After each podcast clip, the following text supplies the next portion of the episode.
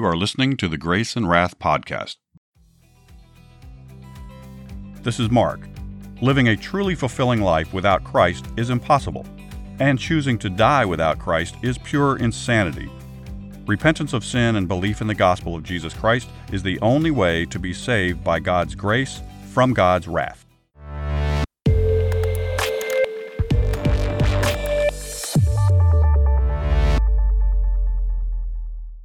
Welcome back to the Grace and Wrath Podcast. If you're new to the show, welcome.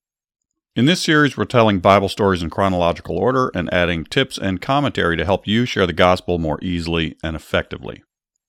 Today's story is Abijah and Asa. When Rehoboam died, his son Abijah became king of Judah. Soon afterward, Israel invaded Judah. Jeroboam was still king of Israel at the time. When the two armies faced one another, Israel's army was twice as big. Still, Abijah stood and yelled over at the men of Israel. He told them how he trusted the Lord. He compared how Judah worshipped the Lord at the temple to how Israel worshipped the two golden calves. While he was talking, Jeroboam sent half of his men around to the back of Abijah's army. When the battle started, Judah suddenly realized they were surrounded. They cried out to the Lord, and the priests blew the trumpets. God fought against Israel, and they ran from the battlefield. Many of their soldiers died that day. Jeroboam never recovered from this massive defeat, and he died soon afterwards. Abijah became stronger because he trusted the Lord. After Abijah died, his son Asa became king of Judah. He ruled for forty-one years. The Lord gave him ten years of peace because he returned the nation to the ways of David. He destroyed the idols Solomon set up. He told the people of Judah to seek the Lord God. Suddenly, a vast army from Ethiopia invaded from the south. The army of Judah was greatly outnumbered. Asa prayed, "O Lord, only you can help us now." So the Lord helped him defeat the Ethiopian army. Many of them were killed as they tried to run away. When it was all done, their army was crushed before the Lord. The men of Judah collected all the possessions from the bodies that were lying on the battlefield. They also got all of their sheep and camels. As Asa and his men went back to Jerusalem, a prophet met him and challenged him to continue his walk with God. So the king decided to start destroying the idols from all the other cities of Judah. He even removed his grandmother from being Queen Mother because of her loyalty to an idol. People from the northern kingdom of Israel moved to Judah in large numbers because they worshiped the Lord. On a certain day, everyone met together and vowed to always serve God. Asa then took silver and gold and put it in the temple treasury. So the Lord gave Judah peace from all their enemies. Unfortunately, Asa came to a turning point in his life. The new king of Israel declared war on Judah and invaded the land. He took control of a key city. Instead of trusting the Lord, Asa thought of another way he could get the advantage over Israel. He took the gold and silver out of the temple and sent it to Ben-Hadad, the king of Syria that was north of Israel. He sent a message saying, "I'm sending you gold and silver so you will break your treaty with Israel and establish a treaty between our two nations." King Ben-Hadad took the gold and silver and made a treaty with Asa. He then invaded Israel and captured several of their cities. Quickly, the army of Israel left Judah so they could defend themselves against Syria. It seemed like Asa's plan had worked, but then a prophet went to King Asa and said, "You should have asked the Lord to fight for you, not Syria. Don't you remember what God did with the massive army of Ethiopia? The Lord is looking for those who will trust him. You were foolish in doing this. Therefore, you will be at war until you die."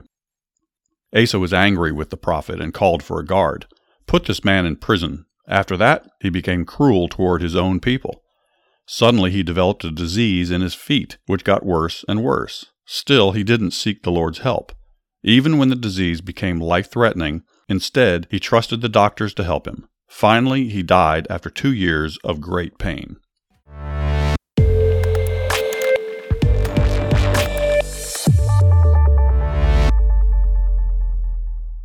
Let's read Second Chronicles chapter fifteen, verses one and two. Now the Spirit of God came upon Azariah the son of Odid, and he went out to meet Asa and said to him, "Hear me, Asa, and all Judah and Benjamin. The Lord is with you while you are with him. If you seek him, he will be found by you. But if you forsake him, he will forsake you." Now I'd like to quote Charles Spurgeon and read a little mini sermon here about seeking Christ. And this is uh, this is good advice that unfortunately Asa didn't have uh, access to. Well, he did, but he didn't have the Charles Spurgeon version. You may be now saved, completely saved, and live in the full enjoyment of that knowledge. If thou seek him, he will be found of thee. The notion is that there are a great many very mysterious preliminaries, a great deal to do, and a great deal to be, and all quite beyond our power. It is not so, but seek him. We will tell you what that means. And he that seeks him finds him. If thou seek him, he will be found of thee. It has been supposed that we should want a good deal of help in seeking after salvation. Certain persons who step in to be absolutely necessary priests between us and God. A great delusion. But there be thousands who believe it, and who fancy that God won't hear them if they pray, except they have some respect for these human mediators. Away with the whole. Away with any pretense for anyone to stand between the soul and God, save Jesus Christ. If thou seek him, he will be found of thee. Charles Spurgeon. Good advice. Too many people, and unfortunately too many religions, believe this. A priest is not necessary to communicate with the Lord. The scriptures say over and over, and this the story of Asa is another example of how we are to seek the Lord. And when we seek the Lord, we will find him. It's very simple. We don't need to have a mediator other than the great mediator himself, the Lord Jesus Christ. So don't let anyone tell you that priests are necessary. I encourage you to seek directly for a relationship with Jesus, with the Lord. Seek yourself, read the word, pray about it, and find God yourself. If you seek him, you will find him. If you haven't already, I encourage you to heed the Lord's call. Turn from your sins, believe the gospel, and receive the gift of salvation that Jesus is offering you right now. If you like what you're hearing, please like and subscribe to the program. And please consider giving us a good review. It really does help. You can also find us on Instagram and Twitter at Grace and Wrath, and on the web at grace and wrath dot com. Thanks for listening. This is Mark signing off for now, so ride hard, pray often, and talk about Jesus wherever you go.